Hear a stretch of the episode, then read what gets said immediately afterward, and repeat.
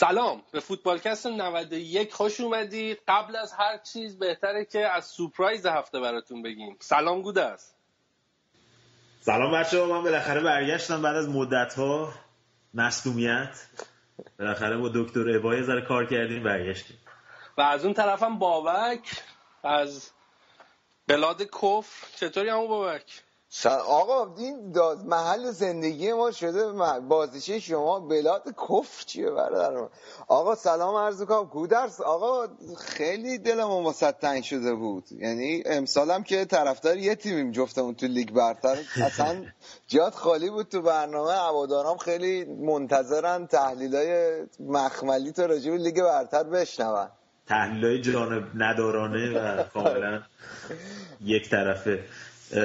من خیلی دلم تنگ شده و متاسفانه مشغله کاری شدیدن اصلا نمیتونستم بازی‌ها رو به اون صورت دنبال کنم، ولی خب الان تقریبا یک دو هفته اخیر داره سرم خلوت‌تر شده دیگه. گفتیم برگردیم و وضعیت تیم‌های انگلیسی هم که تو اروپا یه ذره بهتر شده، گفتم سرمون رو بالا بگیریم وقتی اون قسمت‌ها رو سپردم به رضا اون موقع که تیم‌های انگلیسی. آره رضا، حالا یه چیزی هم که هست، ما شایانو این هفته سعی می‌کنیم که پیداش کنیم، باهاش صحبت کنیم. فکر نکنم به تو کل برنامه با اون باشه. رضام با توجه به وضعیتی که چلسی داره الان نقاط نامعلومی هست، دنیاست، به سختی میشه پیداش کرد. البته بنده خدا کار داشت، حالا ما پشت سرش حرفم در میاریم.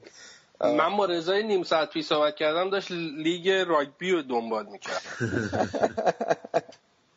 میاد رضا، فکر میکنم بیاد، ولی اگه موافق باشیم تیتراژ رو گوش بدیم و ببینیم چه خبره.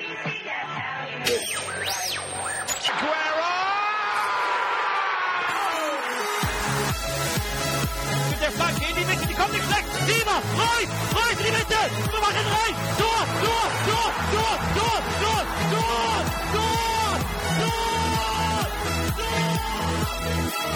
Messi,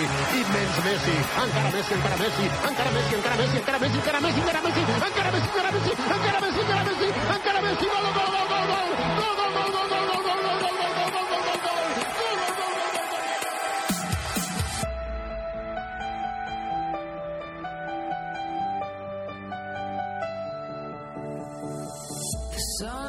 خب آقا بریم سراغ لیگ انگلیس. از همه مهمتر بریم سراغ تیمی که خوب گریه ما رو وسط هفته در آورد. آرسنال بدون شک یکی از آماده ترین تیم‌های لیگ برتر.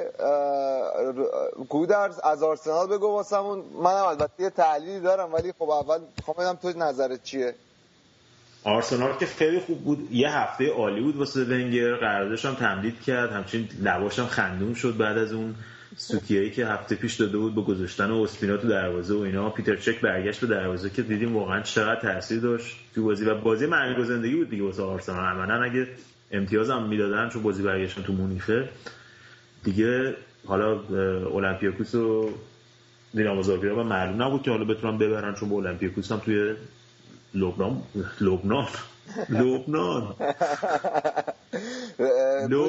آره هنوز گرم نشدی گودرز. آره من این چند مدت تو چیز بودم، توی فلسطین، آره جنگ و گریز و اینا بودم، ریشم هم به خاطر همین بود. چیزه توی یونان بازی دارن و المپیاکوس توی یونان معمولا تیم شاخیه. حالا در صورت بعد این بازی می‌بردن، کسی هم انتظار نداشت با فرمی که بایر مونیخ معمولاً توی اروپا داشته این چند وقت اخیر، به غیر از سال بازیایی که توی مراحل بالاتر داشته، تو مراحل گروهی خیلی خوب بوده. ولی خب به نظر من گیم پلن آرسنال عالی بود تو این بازی و اینو قبول کردن که بیشتر مالکیت توپ دست بایر مونیخ خواهد بود و از سرعت والکات و پاس‌های اوزیل استفاده کردن و تونستن به گل برسن. مثلا گل دقایق آخر اوزیل دیگه قشنگ اون گیلاسای رو کیک بود. آره آقا ولی گل داشت نمیشد، داشت یه جورایی داوره گرفت، وگرنه نویر بازم مثل اون بازی آلمان انگلیس یه جوری در آورد توپ برام. و اما اول بازی هم دوباره یه توپ دیگه همون جوری در آورد. آره نه اون که پلنگ میمونه. آره خیلی این اصلا البته اشتباه خیلی بدی کرد رو گل. آره من حالا خیلی برام جالب بودش که معمولا من توقع ندارم از آرسن ونگر که بپذیره که تیمشو بیاد تاکتیک تیمشو عوض کنه و کاملا مطابق با تیم حریف بشینه تیمشو.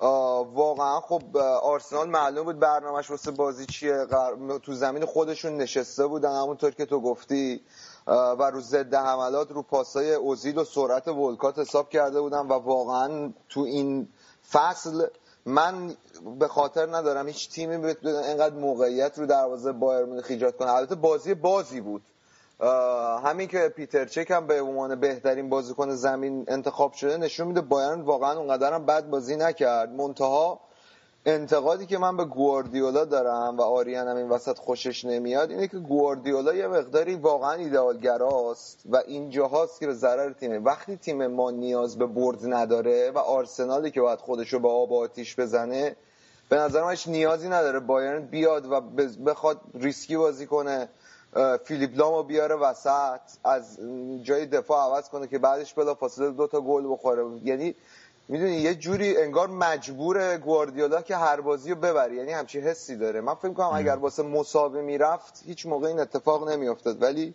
ریسکی کردن بازی تو اون دقایق آخر باعث شدش که آرسنال به هدفش برسه و خیلی هم خوب بازی رو تموم کنه. دقیقاً من فکر می‌کنم که اصلا تاکتیک آرسنال این بود که نیمه اول رو هیچ تموم بکنن و نیمه دوم وقتی بایر مونیخ تعویضی که کرد کاملاً معلوم بود که می‌خوان برن برای برد. آره. و همون موقع بود که آسیب پذیر شدن دیگه توی دفاع. حالا یه چیز جالبم راجع به اوزیل بود، این که اوزیل فصل واقعا خیلی رو اومده. حالا قبل مثلا شاید هر سه تا بازی یه بازی خیلی عالی بود، الان مثلا هر سه تا بازی یا چهار تا بازی سه تاش تقریبا یکی از جزو بهترین بازیکنان زمین هستش. و راجع به حالا از آرسنال ونگر پرسیده بودن که چی فکر می‌کنی راجع به بازی، چه صحبتی داری راجع به بازی اوزیل؟ گفته بود من ترجیح میدم صحبت نکنم راجع به بازی اوزیل، ترجیح میدم بازیشو نگاه کنم دوباره، فقط فیلم بازیو بذارم و از بازیش لذت ببرم. آره توی 7 گل اخیرشون هم رو 5 تا گل موثر بوده. من فکر می‌کنم واقعا الان این فصل بهترین فصلشو داره تو آرسنال میگذرونه و بعد ببینیم که به کجا میرسه این کارشون. منتها اینا هنوز اون مشکل رو دارن از نظر مهاجم نوک، یعنی اولیور جیرو اون مهاجمی نیستش که اینا میخوان. نه مهاجمی نیستش که بتونه هر بازی گل بزنه و بازیکن بازی بزرگ باشه، ولی رئیس جالب اینه که تقریبا تعداد دقیقه برای هر گل تئو ولکات و جیرو و الکسی سانچز تقریبا توی یه رنج هستش، ولی خب هیچ کدومشون مهاجم 100% مثل لواندوفسکی و اینا نیستن که بشه روشون حساب کرد. و به خاطر همین آرسنال ونگر به نظر میرسه که این تاکتیکو انتخاب کرده که بر اساس تیم حریف تیمشو بشینه و بهترین مهاجمو برای تیم حریف انتخاب کنه. ژیرو الان توی بازی با اورتون این هفته که یکی از بازیکن سخت بازیای سختم بود اومد و یه گل قشنگ زد، یه گل هم دوباره میتونست بزنه که به تیر خورد و اوزیل هم دوباره تو این بازی خیلی خوب بود. آرسنال رفت صدر جدول. کلا یه هفته خیلی رویایی بود برای آرسنال، 3 تا برد، واتفورد رو بردن، بایر مونیخ رو بردن و اورتون هم بردن و الان با منچستر سیتی صدر جدولن، هم امتیاز. آره من حالا یه بدی هم از آرسنال بگم، من این بازی با اورتونشون مستقیم داشتم نگاه می‌کردم. اینا یه ایرادی که دارن وقتی شما اینقدر رو بازی مسلط تیمت، خب اینا بازی رو باید تموم کنن. اینا واقعا یه گل بیمورد خوردن و بازی شد 2-1 و عملا این فرصت واسه اورتون خودشون ایجاد کردن که بتونه به بازی برگرده و اگه اون هدی که لوکاکو دقایق آخر زده به تیرک خورد گل میشد، یه بازی که استحقاق برد با 4-5 تا گل داشتن و به راحتی از دست میدادن. یه مقداری فکر میکنم اگر روی این قضیهشون کار کنن که بازی رو تموم کنن، یعنی بیان اختلاف 2 گل 3 گل ایجاد کنن وقتی تو اون مقاطعی از بازی که مسلطن رو بازی، خیلی بیشتر بتونه کمکشون کنه در آینده واسه اینکه تو صدر جدول خودشون نگه دارن. آره بعد یه ذره روی این بیرحمیشون کار کنن، مثل تیمایی که واقعا پتانسیل قهرمانی دارن، شخصیت تیمایی که شخصیت قهرمانی دارن دیگه فرصت نمیدن به تیمایی که برگردن به بازی. ریسک کنن یه پیروزی و 2 امتیاز از دست بدن. خب آقا بریم سراغ داربی منچستر سیتی. هم یه بازی دراماتیک وسط فصل داشت، حالا میتونیم قبلش راجع به این هم صحبت کنیم. مثل اینکه رفته بودی از نزدیک این بازی دیده بودی گودرز؟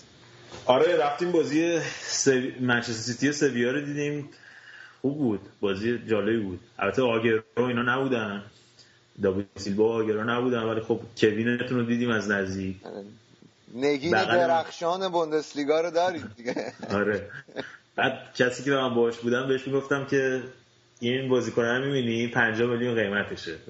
کسی که باهاش بودم زیاد روش فوتبال نمی‌داشت. آرمش که 50 میلیون قیمتشه یعنی چیه بابا؟ این چه این شکلیه؟ چرا همش داره راه میره؟ خلاص دقیقه 90 گل برای چیزو زد دیگه. گل پیروزی زد برای منچستر سیتی. بازی یکیش باخته رو 2-1 برگشتن به بازی. بعد که گل زد گفتم ببین این 5 میلیون اینه داستانش.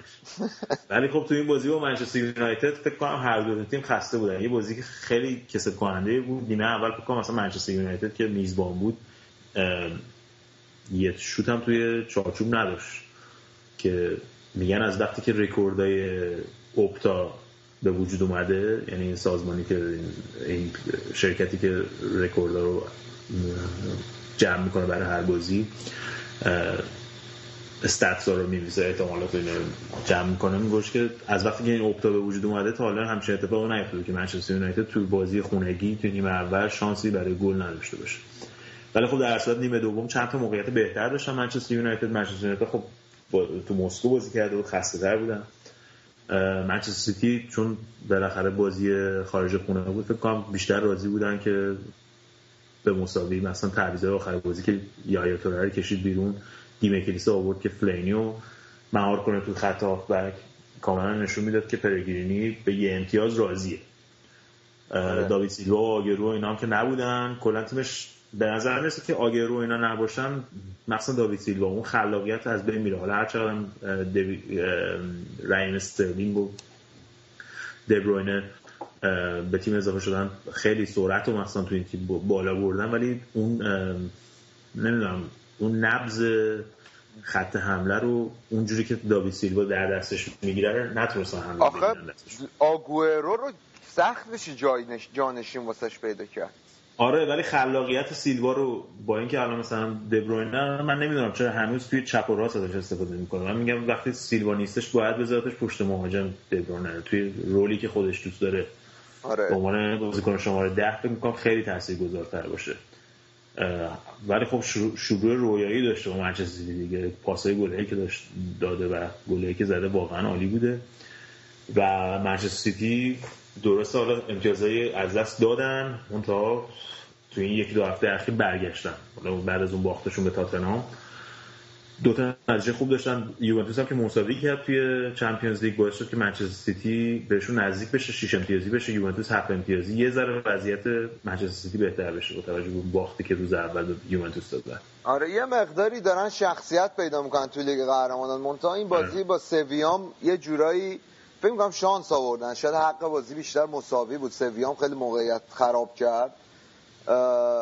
ولی حالا یه چیز جالبی برای من این آنتونی مارسیال گودرزی خیلی بازیکنیه که به نظر من داره خودش کاراکتر نشون میده. تو بازی لیگ قهرمانان وسط هفتم یه هند احمقانه کرد نیمه اول و یه پنالتی داد، منتها که البته اون پنالتی هم دخیا گرفت، برگشت اون پنالتی گل شد. منتها یه بازیکن 19 ساله برای من بعید بود که به بازی برگشت و تو نیمه دوم خودش گل مساوی رو زد. من فکر می‌کنم خیلی بازیکن آینده داریه.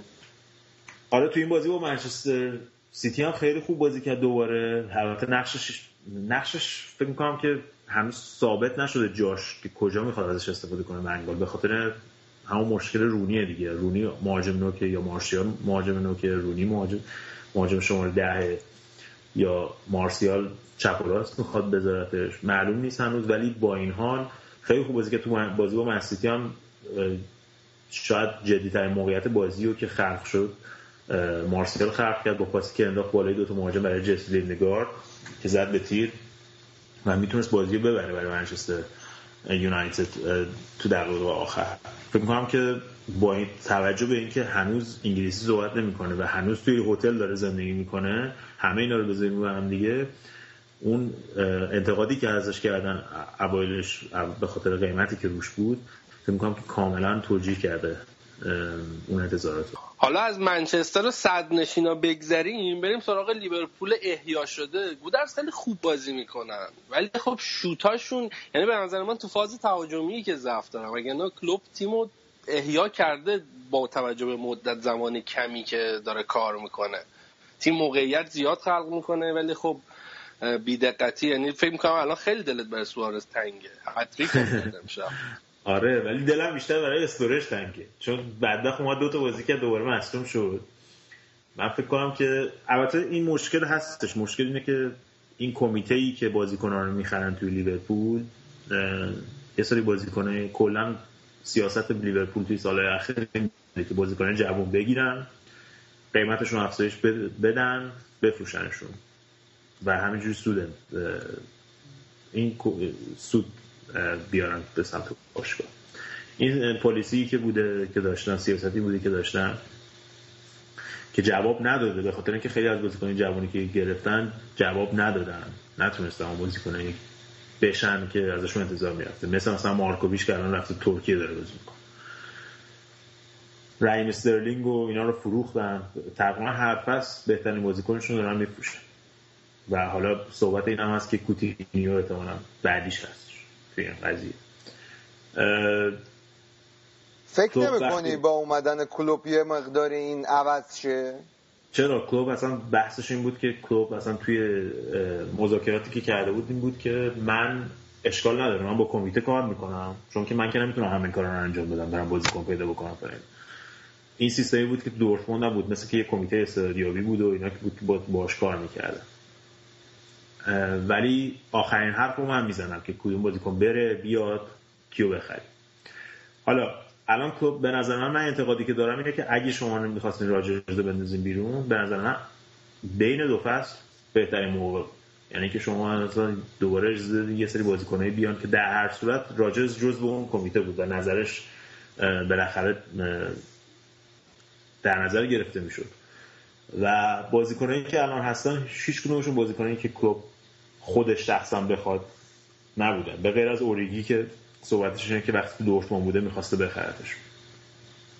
حالا میشه گفتش که فرمینیو توی بوندسلیگا بازی میکرده، شناخت ازش داره، امرچان مثلا توی آلمان بازی میکرده دو فصل قبل و آره بازیکن آلمانی هستش ازش شناخت داره، ولی بازیکن دیگه رو عملا شناخت ازشون نداره. بعد حالا کلوب یه در روز اونجاست و بازی با تاتنهام مثلا خیلی بازی خوبی بود، خوب بازی کردن نسبت بازی قبل. تاتنهامی که منچستر سیتی برده بود، الان این هفته هم دوباره 5 تا به دورتموند زدن. تیمی که رو فرم به سمت بالا داره میره.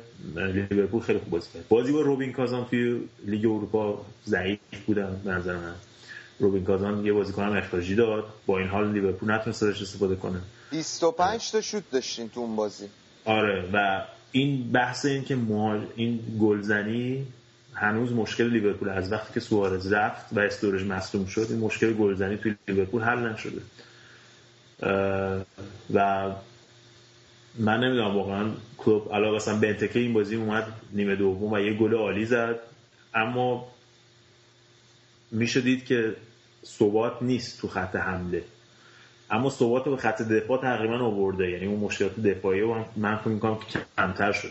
حالا درسته یه گل مفت خوردن این بازی با ساوثهامپتون و ساوثهامپتون برگشت به بازی، اما مشکلات خط دفاعی به نظر من کمتر شده. نتانیو کلاین و مورینیو که بازیکن جوونی هستن، دفاع چپ و راست خیلی عالی بود در این بازی و این دفاع 4 نفره برگشت به دفاع 4 نفره درست حسابی کلاسیک به نظر من خیلی کمک می‌کنه. اما یورگن کلوپ به نظر من اولین چیزی که باید کار بکنه توی مدت ضربه‌ای ایستگاهی هستش، یعنی لیورپول تو ضربه‌ای ایستگاهی خیلی پذیره، از اون طرف تو ضربه‌ای ایستگاهی اصلا آسیب به حریف نمیتونه برسونه. یعنی من یادمه که 3 فصل پیش بود، اون فصلی که بهترین فصل لیورپول بود، اسکرتل بهترین مدافع گلزن لیگ، کلی گل می‌زدن از کورنر و اینا، افتضاح زدید امروز کورنراتونو. من بازی اصلا داشتم افتضاحه خیلی بد. جلوی روبین کازان که اصلا افتضاح بود، یعنی اصلا توپا به محمد جریمه هم نمیرسه.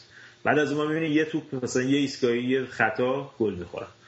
به خاطر همون بحث اورگانایزیشن و سازماندهی و تقسیم وظایف و نوع دفاع و نوع حمله، من فکر می‌کنم که مثلا الان با قدایی که تو لیورپول هست نسبت به فصل قبل، یعنی ساخو و اسکرتل و امرچان که قدش بلنده، خود بنتکه یا اوریگی، اینا همشون بازیکن قد بلندی هستن. فکر می‌کنم که بتونن ازشون از این حربه بتونن استفاده کنن که حداقل مشکلات گلزنیشون رو یه ذره کمتر کنن، خط دفاعشون رو یه ذره بهتر بکنن. بازگشت هندرسون و استورج به نظر من میتونه تیمو بهتر بکنه، اما اگه واقعا میخوایم ببینیم که کلوب چقدر میتونه تغییر بده، حداقل یک پنجره نقل و انتقالات دیگه احتیاج داره، یعنی یا ژانویه و بعدش هم تابستون که بهتر بکنه تیمو. اون تیمی بخواد اون تیمی بکنه که خودش میخواد، تیم خودش بکنه، مهرشو بزنه. یه مهاجم مریض میخواین اون جلو، یه مهاجم گرسنه، گازگیر. لواندوفسکی ان شاءالله بیه اونو خوابشو ببین دیگه. اون مثلا اون اواخر که میخواد بره لیگ امارات و اینا، مثلا بیاد لیورپول یه فصل بعد بره. ولی شما که فعلا الان امرچان هم محصول آکادمی بایر ندارید، فکر کنم الان اگه بهترین بازیکنتونه، شاید بگم جزو سه تا بازیکن بهترتونه الان. آره، مشکلی که برندون راجرز داشت مثلا به خاطر اینکه نتایج به سمت سوش پیش نمیرفت این بود که اعتمادش به عنوان مربی از دست داده بود و هی تغییر میداد. هی تغییری دفاع سه نفره، مثلا پارسال 11 بازی بدون باخت بود لیورپول، اولین بازی که باختن 3 نفره رو کرد 4 نفره، اصلا کل فلسفه‌شو انداخت بیرون. حالا کپ خوبیش اینه که بغل زمین همش بازیکن‌ها رو تشویق می‌کنه، اعتماد به نفسشون میده. میگم تو بازی مثلا بازیکن‌ها می‌تونین رو ببینی که اون اعتماد به نفسشون برگشته. بحث اینه که حالا یک دو تا نتیجه اگه به سمتشون پیش بره، احتمالاً دیگه اون اعتماد به نفس به تیم برمیگرده، اون نتیجه گرفتن هم یه جوری واسه شما عادت میشه. حالا ولی خوب خبر خوبیه که هفته دیگه با چلسی بازی با یه تیم چی میگن فانوس به دست. آره فکر می‌کنی خوزه بمونه تا اون روز مربی چلسی؟ صاحبش هم نیست، بکوبونیم تا جایی که میشه بکوبونیم. هفته دیگه فکر کنم هستش، ولی داستان چلسی واقعا داستان جالبیه که من از اول فصل مونیتور میکردم ولی فرصت نشد که بیام راجعش صحبت کنم. آره، من یادم ما اول فصل یه تذکری به همه ما دادی که آقا این چلسی این فصل چلسی مشکل داریه. من گفتم آره یاد خوشحال گفتم که احتمالاً خوزه رو در بایرن خواهیم دید با ژانویه. آقا چرا پپ میاد منسیتی فصل دیگه. ولی داستان چلسی داستان جالبی بوده، همون اول فصل که توی یعنی بازی پیش فصل که به تیم جیم نیویورک بود کجا بود باختن. آره از همون موقع تقریبا مشکلاتش اصلا عیان شد و همینجور مثل یک گوله برف همینجوری بزرگتر و بزرگتر شد و به اینجا رسید. حالا بعد از اینکه نابود کرد چلسی و تیم جیم یادتون نیست بازی رو که میگم مثل که تون بازی هم مثل که توی رخکن چلسی بسیار دعوا شد بین بازیکن‌ها و اینا.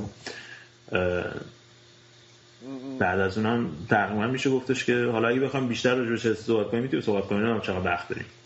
آره، حالا من به نظرم مورینیو رو من تا به حال انقدر به قول اینا اینسکیور ندیده بودم، یعنی فکر میکنم مورینیو یه حالت شپ برندن راجرزی بهش دست داده، تا به نفسش رو دست داده و این بازی هم خوب بودن. حالا خداییش ما دوست داریم با چلسی گیر بدیم و اذیت کنیم رضا را، چه موقعی که هست چه موقعی که نیست، ولی این بازی خداییش خوب بازی کردن. منتها اصلا نمیدونم انگار سرنوشتشونه این فصل به این وضع بیفتن. و سامت این بیلیچه خیلی خوب تیمو انگیزه داد و اومدن و با دست بردن بازیو. البته وسام ببخشید گودرز، البته وسام با همه به حال مدعیای سنتی و شکست داده تا الان، یعنی تیم کمی نبود. آره، هم آرسنال رو بردن هم لیورپول هم منسیتی. اما مشکلی که الان چلسی داره اینه که فهمیدن تیم‌های دیگه که آسیب پذیرن، یعنی مثل اون فصلی که دیوید مویس مربی منچستر یونایتد بود دیگه، اون ترس ریخته بود، یعنی اون اینسیکیوریتی که تو صحبتشو می‌کنی، اون آسیب پذیری که صحبتشو می‌کنی، تیم‌های دیگه هم حس کردن.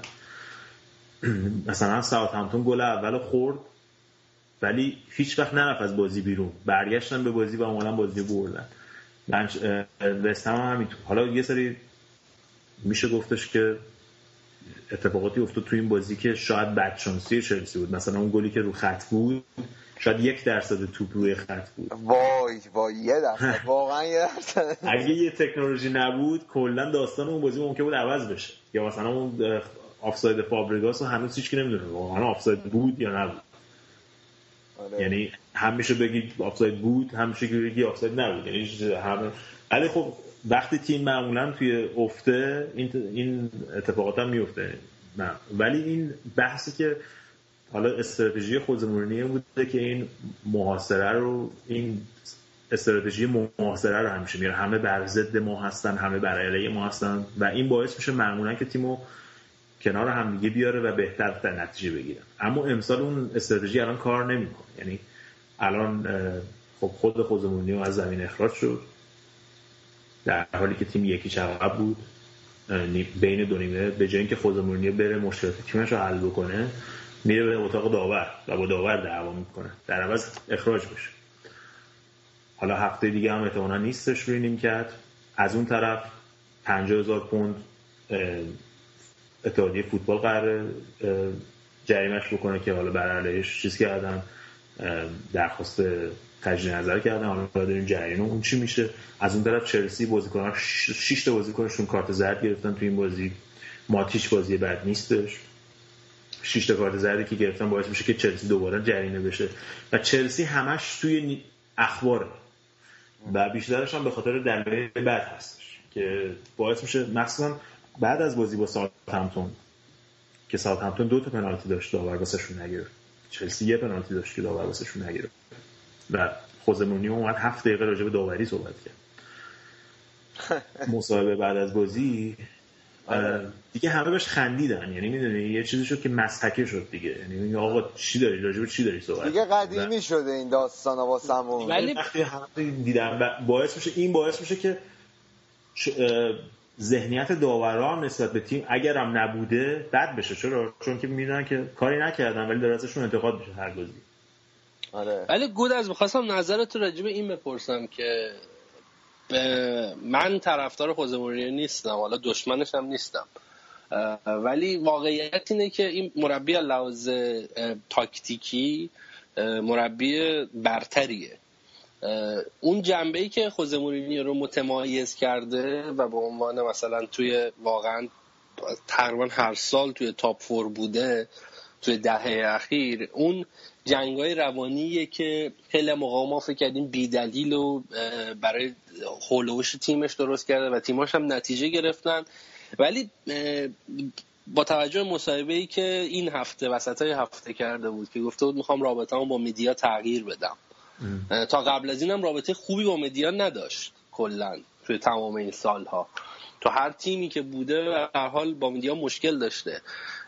من فکر میکنم خودش هم به این نتیجه رسیده که دیگه این استراتژی جواب نمیده و باید بره به یه سمت حالا آرومتر بشه و همون بار تاکتیکی شو. حالا الان چلسی، چون این چلسی که الان میبینیم اعتماد به نفس نداره، این تیم خیلی قابل قبول نیستش که توی 7-8 ماه چه اتفاقی مگه میتونه برای یه تیم بیفته.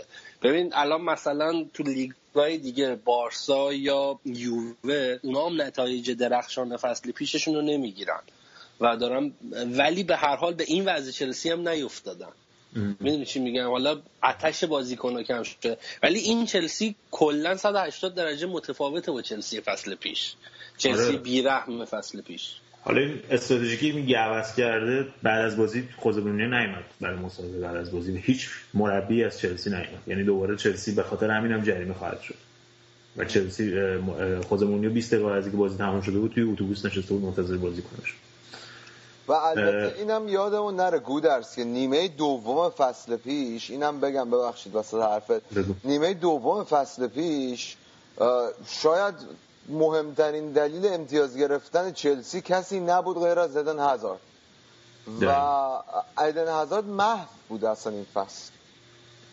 ایدن هازارد واقعا بد بوده، واسه بلژیک هم همینطور بوده، یعنی دوباره پنالتی از دست دادن، درسته گل زد براشون، ولی تو بازی که بلژیک هم کرد من یک دو تا بازیشون دیدم اصلا رو فرم نبود.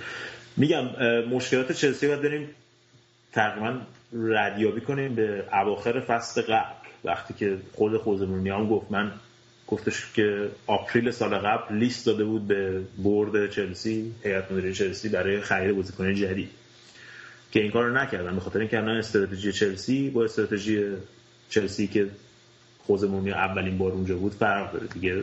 اون کارو نمی‌کنن، بازیکنای به اون صورت بازیکن بخرن، خیلی بیشتر به صورت سیستم بیزنسی شده که سود و زیان رو در نظر می‌گیرن. خب اون بازیکنایی که مثلا خوزمونیا پوگبا رو می‌خواست که اصلا خب مثلا انتظار داشت که چلسی بره سر 50 میلیون بده پوگبا رو بیاره، همچین اتفاقی قرار نیست بیفته، شاید فصل دیگه هم نیفته با این وضعیت تقریبا. حالا من یه مقاله می‌خوندم توی یه مجله هست به عنوان اینساید ورلد فوتبال که خیلی به صورت علمی به آمارهای بازی‌ها نگاه می‌کنه. 7 تا از بازیکن‌های چلسی فصل قبل بیشترین تعداد بازی رو توی لیگ برتر داشتن که خب خیلی هاشون مثل ایوانوویچ، مثل 7 تا از بازیکن‌هایی که به غیر از دروازه‌بان، یعنی 7 تا از 10 تا، مثل تری، مثل ایوانوویچ، حالا کیهیل بازم سنش تقریبا زیاد جوون هم نیست، مثلا فکرام 28 سال شد. اینا به نظر میرسه که خوزمونیا یه انقدر از نظر فیزیکی و فکری از این بازیکن‌ها کار میکشه، مخصوصا اینکه معمولا یه تعداد بازیکن محبوب خودشو داره که همیشه اونها رو بازی میده. مثلا پارسال تقریبا شما ترکیب اصلی چلسی رو قبل از بازی میدونستی چیه، مگه اینکه مسئولیتی بود یا مثلا کاستا مصدوم بود یا محروم بود یه چیز، یه اتفاقی میفته، وگرنه به نظر میاد که انقدر از اینا کار کشید، خودش هم با این مسئله رو متوجه شد و اول فصل تصمیم گرفت که به این بازیکن‌ها یه هفته بیشتر از تیم‌های دیگه استراحت بده. یعنی وقتی اینا جلوی آرسنال بازی کردن توی فینال جام خیریه برای چریتی شیلد، تقریبا اینا 3 هفته با هم دیگه تمرین کرده بودن، بازیکن‌های چلسی 3 هفته با هم دیگه تمرین کرده بودن که خیلی هم مسافرت بود و بازی‌های دوستانه که خب باشگاه احتیاج داره به عنوان برای تطبیقات این انجام بده و کاملا میتونست ببینی که از نظر بدنی اینا عقب هستن از بازیکن‌های آرسنال. اما این اعتقاد داشت که اینا از حالا بازی‌ها که شروع بشه برمیگردن به اون فول فیتنسشون، فرم خودشون و بعدش اواسط فصل پایه حرفی هم این اعتقادش درست بود، چون جلو آرسنال این کاری کردن، ولی فقط جلو آرسنال. آره، اما مشکلی که نبود، دیده نشد، این بود که اتفاقاتی که افتاد، یعنی اون مساوی با سوانزی و باختایی که دادن باعث شد که اعتماد به نفس تیم بیاد پایین. یعنی اعتماد به نفس تیم اومد پایین، مشکلاتی که با جانتری پیدا کرد، تعویض ماتیچ بعد از اینکه 20 دقیقه آورده بودش تو زمین، داستان دکتر چلسی، تمام این مشکلات حاشیه‌ای که کنار تیم بود، همین داستان داورا و نمیدونم دعواش با ونگر و اینا، باعث شد که اعتماد به نفس تیم بیاد بالا و اون استراتژی که آریان میگه همیشه جواب داده، متاسفانه امسال جواب داره نمیده واسه چلسی. یعنی باعث نشده که تیم بهتر بشه. الان باشگاه برگشت از خوزمونیا حمایت کرد، اما میبینیم که بعد از اینکه حمایت کردن، یه برد، یه مساوی، یه باخت. یعنی هیچ بعد از اون بردی که بعد از اون حمایتی که از چلسی کردن، بردی که جلوی آستون ویلا آوردن، فکر می‌کردیم که دوباره چلسی برمیگرده، دیگه چلسی برگشت، اما می‌بینیم که اصلا اون اتفاق داره نمیفته. یعنی همش به صورت سکته‌ای داره انجام میشه، یه بازی خوبن، یه بازی متوسطن، یه بازی افتضاح. حالا تو لیگ قهرمانان هم این هفته نتونستن جلوی دینامو کیف نتیجه بگیرن، البته بازی هم توی نمیدونم تو اوکراین بازی‌ها برگزار میشه یا نه، ولی بازی تو انگلیس قطعا نبود. الان اونجا رتبه سومو دارن، حالا بالاخره، حالا نمیگم شانسشون کمه، بالاخره حالا باید از دینامیکیف ببرن. بعید می‌دونم بتونن پورتو رو بگیرن با توجه به باختی که دادن بهشون. من سوالم گودرز ازت اینه که اینقدرم دست به بلندگود نزن. نه آره من سوالم ازت اینه که تو تحتش چه شرایطی رو می‌بینی که خوزه مورینیو چون از چلسی اخراج بشه؟ چون فکر می‌کنم هر مربی دیگه الان جای خوزه مورینیو بود اخراج شده بود. تو الان مورینیو به خاطر اینکه مورینیوه تا الان اخراج نشده. ببین الان تازه قرارداد مورینیو رو همین چند هفته پیش بود، قبل از این داستانا که تمدید کردن، یعنی 4 سال دیگه قرارداد داره. اگه چلسی بخواد اخراجش کنه کلی باید پول بده برای خسارت. اما اون چیزی که خوزه مورینیو گفت منم اعتقاد دارم بهش، همون حرفی که آریان هم میزنه. خوزه مورینیو یکی از بهترین مربیای دنیاست، جزو شاید دو تا مربی برتر 10 سال اخیر فوتبال بوده در کنار گواردیولا از نظر تعداد جام تو اروپا و جام‌های محلی. و من اعتقاد دارم حالا اگه چلسی امسال هفتم هم بشه، ششم هم بشه، پنجم هم بشه فرق نمی‌کنه. سال دیگه اگه خودمونی مربی چلسی باشه باز چلسی به عنوان یکی از اولین شانس‌های قهرمانی هستش و احتمالاً تیم برمیگرده به قهرمانی. اما بحث اینه که آیا این فصل تموم خواهد کرد با چلسی یا نه. من به شخص اگه این روند ادامه پیدا کنه فکر نمی‌کنم، به خاطر اینکه خوزه مورینیو آدمی نیستش که بتونه تو آرامش مثل پلگرینی مثلا سال پیش چه منچستر سیتی افتضاح بود جام قهرمانان حذف شدن، لیگ افتضاح بودن تا هفته‌های آخر که یه فرم خوبی پیدا کردن اومدن دوم شدن، حتی ممکن بود یه چهارم بشن توی لیگ. جام علی هم نبردن، هم از جام حذفی هم جام کارلینگ کاپ کپیتال بانک کاپ حذف شدن. اما پلگرینی آدم با اینکه شایعات گواردیولا بود نمیدونم فلان بود که قرار بیاد، یادم آرومی هستش که کاراشو انجام داد. ولی خوزمونی هم چه آدمی نیست، یعنی من نمیبینم که انقدر مشکلات حاشیه‌ای پیش خواهد اومد که فکر نمی‌کنم باقی بمونه. احتمالاً مثل رئال مادرید به اینجا خواهد رسید که با توافق دو طرف جدا میشن مثل سری اول. خیلی خب آقا گودرز، از سایر بازی‌ها واسمون بگو که حالا لیگ انگلیس رو ببندیم و بریم سراغ لیگ‌های دیگه. حالا سایر بازی‌ها همین مهمترین نتیجه تاتنهام بود که 5 زد به برموس و هری کین تونست برگرده به اون فرم گلزنیش، تونست هتریک بکنه تو این بازی.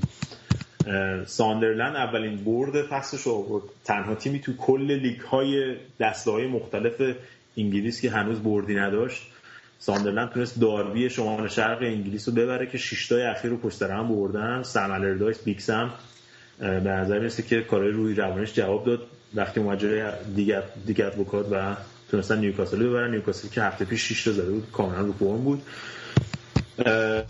نتیجه دیگه هم که به اون صورت نتیجه مهمی نبود، میتونیم بریم به تام لیگای دیگه بهشون بپردازیم.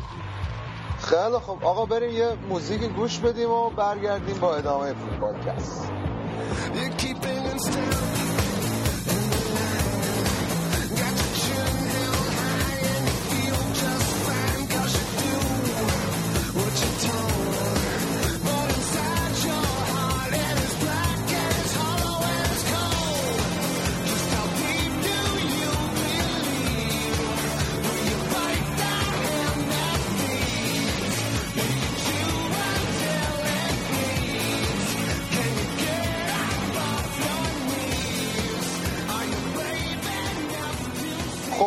سراغ لیگ ایتالیا عموشایان رو پیدا کردیم، معلوم نی کجا بوده، مهمونی بوده چی بوده، سرکلاش پیدا شد. و عموشایان از اینتر شروع کنیم قبل اینکه سلام علیک بکنی که مثل اینکه خیلی افت کرده این چند وقته.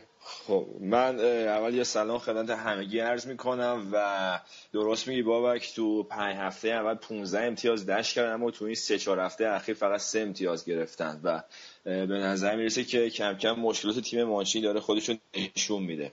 یعنی بازی آخر مهمان پالرما بودن تو سیسیل، دقایق آخر هم 10 نفره شدن با اخراج موریو و 1-1 شد بازیشون دیگه. پرسیچ که واسه شون تا اینجا یک خار خوب جواب داده یه گل زد و جیلاردینای با تجربه جبران کرد برای پالرما. آره اینا چی شده که یهو به این وضع افتادن؟ خب کلاً که از اول فصل انتقاد میشد ازشون که فوتبالشون حالا نتیجه‌گرا خیلی جذاب و خلاقانه بازی نمی‌کنن، یه مقدار مشکل کمبود خلاقیت دارن دیگه. اون جلو یعنی تقریباً حملات تیم رو یوونتیچ و همین پرسیچ می‌کرخه و فکر می‌کنم فروختن هرناندز به یوونتوس یه مقدار براشون اشتباه بود، با اینکه هرناندز حالا خیلی بازیکن شاخصی نیست اما باز یه بعد تکنیکی به خط هافک اینتر میلان میداد که الان بیشتر این هافک‌های فیزیکی حضور دارن تو ترکیب اینتر. برای مثلا فیلیپ ملو یا گوارین یا مثلا کندوگما، اینا بیشتر بازیکن‌های فیزیکی و جنگندن تا هافک‌های تکنیکی و خلاق. خب از اون طرف هم که میایلوویچ شایان همچین قهوه‌ای که لوپزو یه فنچو گذاشته بود تو دروازه، کفتر بود، فنچ کوچو. اول اینکه این فنچی که میگی رکورد جوان‌ترین دروازه‌بان تو سری آ رو جابجا کرد. قبلا مال بوفون بود با 17 سال، این یکی جان لویجی دوناروما با 16 سال و 8 ماه جوان‌ترین بازیکن تاریخ سری آه. حالا معلومم نیست که میهایلوویچ سر داستان خاصی با دیگو لوپز لج افتاده، یه سری شایعات بوده پلوشه رخیل میلان، یا اینکه نه خودش گفته تو مسابقه آخرش که تو این چند هفته اخیر دیگو لوپز فرم خوبی نداشته، تا شایع شده بود که لوپز سر همین داستان میخواد نیم فصل از میلان جدا بشه. اما مسابقه که امروز کردن لوپز هم گفت که من به تصمیم مربی احترام میذارم و خلاصه قضیه رو یه جورایی خط به خیرش کردن. حالا یه چیزی بگم، بعد بگم حالا سوای لوپز، خب لوپز آخرین نمونهش که لوپز قبل از اینکه به میلان بیاد میلان جای کاسیاس وایساده بود و واقعا خوب داشت بازی میکرد، ولی میلان یه ید طولایی داره تو سالهای حداقل تو دهه اخیر توی واقعا ببخشید اینجوری میگن گند زدن توی رزومه بازیکن‌های بزرگ، ریوالدو، رونالدو، رونالدینیو و این آخریش هم لوپز. سن برنامه‌ای دارن ظاهرا. گفتی منتظر بودم ریوالدو رو بگی. ببین در مورد ریوالدو که خب من موقع رو یادمه تا یه حدودی هم هفته قبول دارم، اما مسئله کی بود؟ یکی ریوالدو تو بارسلونا با کادر مربیگری به مشکل خورد، بعد اومدن میلان با نشستنش رو نیمکت میلان چیز خاصی از دست نداد چون تازه شروع دوران طلایی کارلتو بود تو آسه میلان. رونالدو و رونالدینیو وقتی اومدن به میلان که دیگه پیک بازیشون گذشته بود و تقریبا تمام شده بودن، اشتباه سران میلان بود که اینا بازیکن‌های تمام شده بودن مثل دیوید بکام فرزند. و حالا در مورد دیگو لوپز هم خب قطعا دیگو لوپز هیچ وقت بازیکن تو اسکیل این قبلی‌ها که گفتی نبوده، اما میگم یه خورده عجیبه. من فکر می‌کنم میهایلوویچ با توجه به اینکه ذاتاً یه خورده کشش داره به سمت تنش و درگیری با بازیکن‌ها و یه مقدار اخلاقش رئیس معبان است و دوست داره که همیشه حاکم و مدیر رختکن باشه و خیلی مستقیم موقع میتونه بازیکن‌ها احتمالاً خواسته یه حالی به دیگو لوپز بده که مثلا نشون بده رئیس کیه. من فکر می‌کنم یه همچین ماجرایی باید باشه چون توجیه نداره، مخصوصا که این بازی ببخشید واسه حرفت این 3 امتیاز هم خیلی براشون حساس بود چون چند هفته بود که نتیجه نمی‌گرفتن، حتما 3 امتیاز رو لازم داشتن و خیلی عجیب بود که میهایلوویچ این بازی این ریسکو کرد. البته پاتور هم یادت نره ها. خب پاتوه که مصدوم شد و دیگه با دختر برلوسکونی مشغول بود و قضیهش یه مقدار با اینا فرق می‌کرد، بعد به اون دوره‌ای هم خورده بود که خب تیم میلان الگری مشکل خورده بود. فکر می‌کنم حالا این جنس نیمکت نشینی دیگو لوپز با یه سری یه خورده با بقیه این بازیکن‌ها که میگیم متفاوته، من فکر می‌کنم بیشتر وقت درگیریش با میهایلوویچ باشه با توجه به شایعاتی که این یه هفتم تو اخبار بود. البته اینم بگم شایعه میون حرفت که با کارلوس باکام اوایل فصل همش مشکلی پیدا کرد. کارلوس باکام یه بازی بود که یه موقعیت خیلی خوب داشت، فکر می‌کنم بازی با اینتر بود نمیدونم که چیز داشت جلوی دروازه رابونا زد. به صورت رابونا اومد توپ رو بزنه. آره. توپ رفت بیرون. تو همون بازی کارلوس باکا گل برتری تیم رو زد. حالا بردن. فکر کنم 3 امتیاز بردن. آره. بازی اینتر نبود، نه یه بازی دیگه بود. که میهایلوویچ از میهایلوویچ پرسیدن بعد بازی گفتش که می‌خواستم بین دو نیمه بکشمش بیرون به خاطر اون چیزی که کرده بود. اف فلانی که اومده بود. خیلی اصلا تمایل داره که یعنی کوچکترین اضافه کاری از بازیکن‌ها ببینه سریع باهاشون به شدت برخورد میکنه و فرضاً این رختکن رئال مادرید بود من فکر کنم به یه ماه نمی‌کشید که با همه با نصف رختکن مثلا درگیر میشد.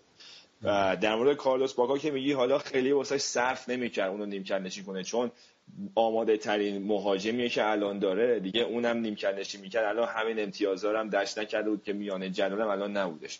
ولی کلا میگم مربی نیست که خیلی بخواد بازیکن‌ها مدارا کنه، اصلا نداره. آره اینم در مورد ساسولو بگم که اول اینکه بعد بازی با اینکه 2-1 هم شکست خوردن، برلوسکونی رفته بود تو رختکنشون و از اوزبیو دی فرانچسکو کل تیمش تقریر کرده بود، چون خب خیلی تیم جذاب و جوون و بیشتر استخوانشون هم ایتالیاییه، خیلی همه باشون حال میکنن تو ایتالیا. خلاصه برلوسکونی هم رفته بود ازشون تقریر کرده بود. بعدم اینکه براردی دوباره بهشون گل زد این بازی که یه چهارتای معروف که زده بود، الکری سر همون اخراج شد از میلان، دوباره امروز هم یه کاشته خیلی تمیز زد به این دروازه‌بان 16 ساله. آقا خب حالا از تیم 11ام جدول بگذاریم بریم سراغ تیم 12ام جدول که این هفته هم مثل که برد بازی شد. آقا ببین تو یوونتوس واقعیت اینه که حالا اول از بدیاش بگیم که مشکلی که الان از اول فصل داره گل خوردنش رو تقریبا حل کرده، چون 3 بازی متوالی که الان گل نخورده اما خوب گل نمیزنه و این مثلا تو بازی اخیرشون تو چمپیونز لیگ خیلی نمود پیدا کرده بود و با اینکه موقعیت‌های متعددی داشتن نتونستن مشکلات با گل بزنن. حالا امروز باز این مشکل رو تا یه حدی برطرف کردن، دیبالا خیلی خوب ظاهر شد، از الگری این مدت خیلی انتقاد میکنن اونجوری که باید از دیبالا بازی نمیگیره که الگری هم خیلی صفر رو موزش وایساد که دیبالا هنوز به اون حد نرسید که من بخوام مسئولیت سنگی رو دوشش بزنم. خلاص ولی این بازی خیلی خوب جواب داد و رو 2 تا موقعیت خیلی خوب تونست که بازی واسه یوونتوس در بیاره، یه گل زد، یه پاس گل داد، یه دومیش روی کار تیمی خیلی تمیز بود که نشون میده که کم کم یوونتوس داره اون یووه اصلی میشه، چون که مصدومان برگشتن، مارکیزیا و خدیرا خیلی دارن عالی کار میکنن، پوگبا به نظرم هنوز یه مقدار مشکل روانی داره، هنوز این فشار شاید شماره 10 یا این که میخواد تاثیر تیم باشه رو دوشش سنگینی میکنه، امروز هم یه پنالتی رو خراب کرد. اما در مجموع یوونتوس خیلی بهتر از قبل شده و من فکر می‌کنم که کم کم شروع کنه بره بالای جدول رفتن و خود الگری هم پیش‌بینی کرده بود که تا ژانویه برسن به جمع تیم‌های مدعی، حالا نه لزوما صدر جدول. آقا این پوگبا هم هو کردن و میدادینش بارسا دیگه، وایسادی اونجا هوش می‌کنی، این مد شده ها، هو کردن، رونالدو رو هو می‌کنن، پوگبا رو هو می‌کنن دیگه، شورش در آوردن. والا حالا آخه پوگبا یه مقدار این تکرویاش رو اعصاب میره، واقعیت میگم یه مقدار دیگه اغراق‌آمیز شده این حرکات تکنیکی اضافی که انجام میده، خیلی موقع عوض این که اون پاسیو که باید بده شروع میکنه دریبلینگ نمایشی زدن که قشنگ مشخصه میخواد خود نمایی کنه. اما در مجموع خب بازیکن آقا چیزی که مثلا مد شده اینه که این بارسا قله انداخته تو ایتالیا، هر کی به تورش بخوره میزنه دیگه. این یکی از این مدیر مالیای ما هم که شما بر زدین، ما قبلش مدیر ورزشی میلان هم زدیم. آره یه سال که حالا وقت نشده بود، من یعنی فراموش کردم هر سه بگم آریدو برایدا که یکی از ستونای اصلی دوران موفقیت برلوسکونی و گالیانی بود که پارسال آوردین. این هفته هم یه خبری تو رسانه‌های ایتالیا پیچید که آنیلی ریاست یوونتوس با زن این مدیری که من میگم فرانچسکو کالبو مثلا که یه داستانایی داشته و خلاصه یارو قاطی کرد اومده بیرون، بارسلونا هم درجا جذبش کرد، الان خبر استخدام رسمیش هم رو سایت بارسلونا هستش. فکر کنم تو قراردادشون هم می‌نویسن که آقا به زنمون لطفاً کاری نداشته باش. البته این شایعه که در مورد رابطه زن این یارو با آنیلی است خیلی مثلا که معتبر نیست، توی یه سری از رسانه‌ها هست، من خودم چک می‌کردم تو همه سایت‌ها ننوشته بودن، اما یه خبرایی هست حالا قطعیت نداره. چیزی که مشخصه اینه که 200 تا وایاگرا می‌خوره فکر کنم این با این سن و سالش. البته میگن مثل که جانتری هم قصد داره به جای مربیگری توی فوتبال ایتالیا مشغول به کار بشه. خب واسه وایاگرا شد مثل که ورژن خانومانه‌ش هم قراره بیاد بیرون. آره آره خب حالا اون از اخبار علمی فرنگی که بگذریم، آره بگذریم. یوونتوس خب باشگاه اسطوراست، قطعا واسه کسی مثل جانتری هم توش جا هست، اما چیزی که هست از بعد فنی و قضیه بکنیم یوونتوس خیلی ضرر کرد بنظرم تو این قضیه، چون که یکی این فرانچسکو کالبو یکی از ارکان موفقیت مالی یوونتوس از سال 2010 به بعد بوده و استراتژیست مارکتینگشون بوده تو بازارهای بین‌المللی و فکر می‌کنم که امیدوارم یعنی تاثیر نداشته باشه حالا تو برنامه‌های باشگاه یوونتوس. حالا شاید یوونتوس توی چمپیونز لیگ هم مساوی کرد، یه جوری اجازه داد که منسیتی یه ذره بهش نزدیک بشه. آره گفتم یه خیلی فرصت خوبی از دست داد و این مشکل عدم گلزنیشون به خودشون نشون داد. الان 7 امتیازی سیتی به 6 امتیازیش رسیده، میتونست با این بازی بار خودش واسه سود ببنده. حالا میرسه برگشت تو آلمان که اونجا باید مراقب باشه دیگه، یه خورده کار واسش سخت شد. آره با آلمانیا کلا ایتالیایی‌ها این چند وقته بازی زیاد دارن، یه بازی فکر کنم قشنگ‌ترین بازی فوتبال این هفته بین روم و لورکوزن وسط هفته برگزار شد. عجب بازی بود آقا، عجب بازی بود بین به نظر من دو تا تیم بی شخصیت. چند هفتم زیاد صحبتشو کردیم. چرا؟ چون که اولا لورکوزن 2-0 جلو بود، بعد 4-2 عقب افتاد، بعد روم تو 60 ثانیه دو تا گل خود 4-2 رو نتونست نگه داره، بازی 4-4 شد، نظیم روم 5 هم بخوره حتی، اما بازی خیلی قشنگی بود. آره حالا قبل از اینکه بریم سراغ لورکوزن تو از روم یه خود واسمون بگو، بعد منم مادر دیدگاه خودم راجع به لورکوزن میگم. خب روم بذار اول این خبر خیلی مهمیه این هفته، این که رفتن صدر جدول سری آ بالاخره و اون چیزی که ازشون انتظار میرفت از اول فصل تونستن عملی کنن. تو مهمترین بازی هفته توی بازی خیلی قشنگ 2-1 فیورنتینا رو شکست دادن و این بازی خوردم حساس بود، به علاوه بر اینکه جنگ واسه صدر نشینی بود بین فیورنتینا و روم، اینکه محمد صلاح برگشته بود به آرتمیا فرانکی فلورانس که میدونید خیلی داستان بود سر رفتنش از فیورنتینا، میگفتن که خلاف قرارداد قرضیش عمل کرده رفته روم و هوادارا از هیچ فرصتی واسه خو کردن و سود زدنش دریغ نکردن، اما یه گل هم همون اول بازی زد اما اواخر بازی اخراج شد.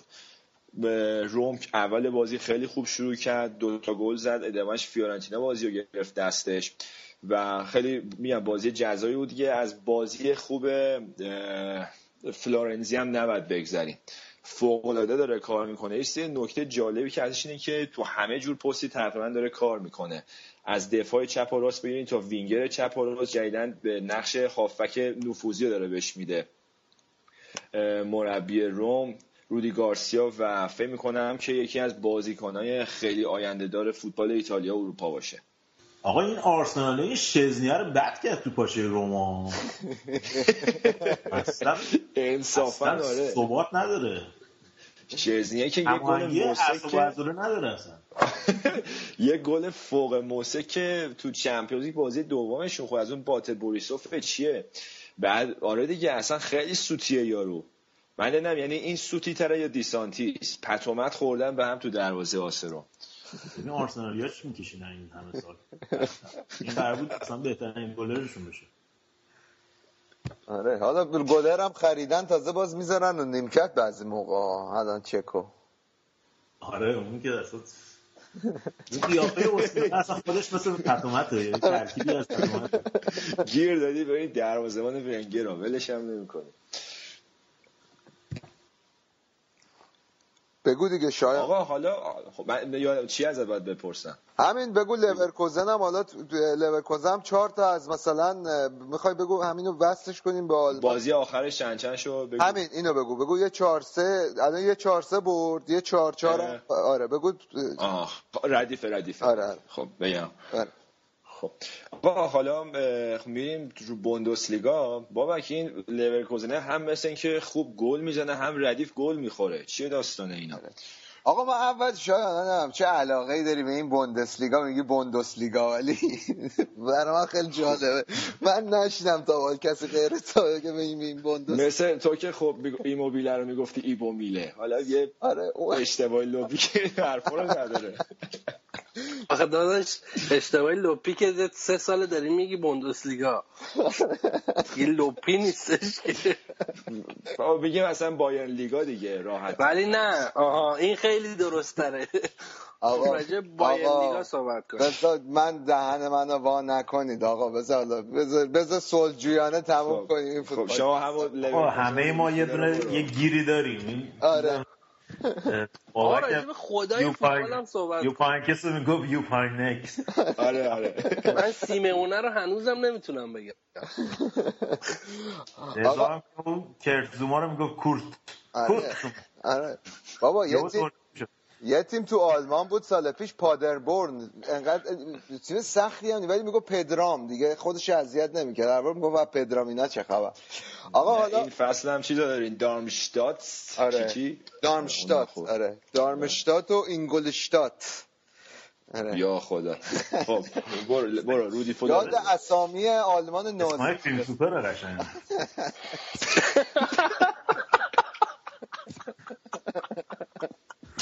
این چیزای آلمانی نامستم. آره یه سیبیلی هم داشتن. و آقا حالا از بحثای غیر اخلاقی بگذاریم بریم سراغ لیورکوزن. از آن پرسیدی شایان، ولی لیورکوزن تو 2 بازی 8 گل زده و 7 گل خورده که فکر می‌کنم همین آمار گویای وضعیت لیورکوزن این فصل. تو فاز تهاجمی خیلی تیم خوبی هستند، بازیکنایی که دارن، حالا خاوی هرناندز که از منچستر گرفتن، کریم بلعربی که این هفته واسهشون برگشت و گل هم زد و خیلی موثر بود شد. ولی اینا یه ایراد بزرگی دارن، اینه که این بازیکنای تهاجمیشون توی ضربات ایستگاهی خب باید بیان عقب و کمک کنن تیمشونو و تو دفاع شرکت کنن، ولی توی 7 گلی که خوردن تو این هفته 6 تاش روی ضربات ایستگاهی بوده که نشون میده این تیم اصلا روی ضربات ایستگاهی نمیتونه خوب دفاع کنه. و خب تو هر چقدر خوب حمله بکنی و بازی دستت باشه اجتناب ناپذیره که یه تعدادی ضربه ایستگاهی به تیم حریف میدی در طول بازی. و اگه قرار باشه میگم ایستگاهی‌های چانهانوگلو رو اینا خونسا میکنن دیگه بنده خدا رو. ببین 2 گل روسی از روی ضربه ایستگاهی زد دیگه، بعد پیانی چه میدونه ضربه ایستگاهی گل زد. واقعا اصلا مارکینگشون، یارگیریشون تو فاز تدافعی اصلا گریه آوره وقتی میبینی، در حالی که این مربیشون اشمیت خیلی معروفه به یه مربی که دیسیپلین داره. واقعا هم تیماش همیشه تو بوندسلیگا تیمای با دیسیپلینی بودن، ولی امسال واقعا یه فکری باید بکنه لیورکوزن. خیلی باید تیم واقعا به راحتی باید الان تیم 2 آلمان باشه و این شرایطش اینطوری نیست. البته بابک این تیم 2 آلمان خیلی چیز معنیداری نیست. تیم 2 آلمان و تیم اول آلمان 30 امتیاز اختلاف داره، کلا چیزی نیه، لیگ یه تیم است دیگه. این سرسده همه رو در آورده دیگه، فقط سرسده ما نیست. خیلی مسخره است لیگتون. ببین اولا خب شرایط که همیشه اینطور نبوده، بعدم در 10 اخیر هیچ لیگی به اندازه بوندسلیگا قهرمانای متفاوت نشده. ما 4 قهرمان متفاوت داشتیم توی لیگ آلمان تو 10 اخیر. و خب تو 3-4 اخیر واقعا خب فرم بایرن نسبت به همه تیم‌های دیگه بالاتر بوده، ولی تو نمیتونی این ایرادو به بایر مونیخ بگیری. یه تیم خب همیشه دوست داره تو مسیر رشد باشه، تیم‌های دیگه‌ن که خودشون رو باید به بایر مونیخ برسونن. ایراد از تیم‌های دیگه است. دیگه که گفتی یکی وولفسبورگ، اشتوتگارت، با خدا بیامرز دورتموند دیگه. این ستا رو میگید. خدا بیامرز که الان سارو ما رو گنده 5 گل هم واسط زده، رتبه دوم جدوله. نه دیگه بایرن دیگه نسخه‌شو پیچید دیگه. واقعا فکر می‌کنی میتونه بازی به بایرن وایس باز میخره بازیکناشو، کاری نداره.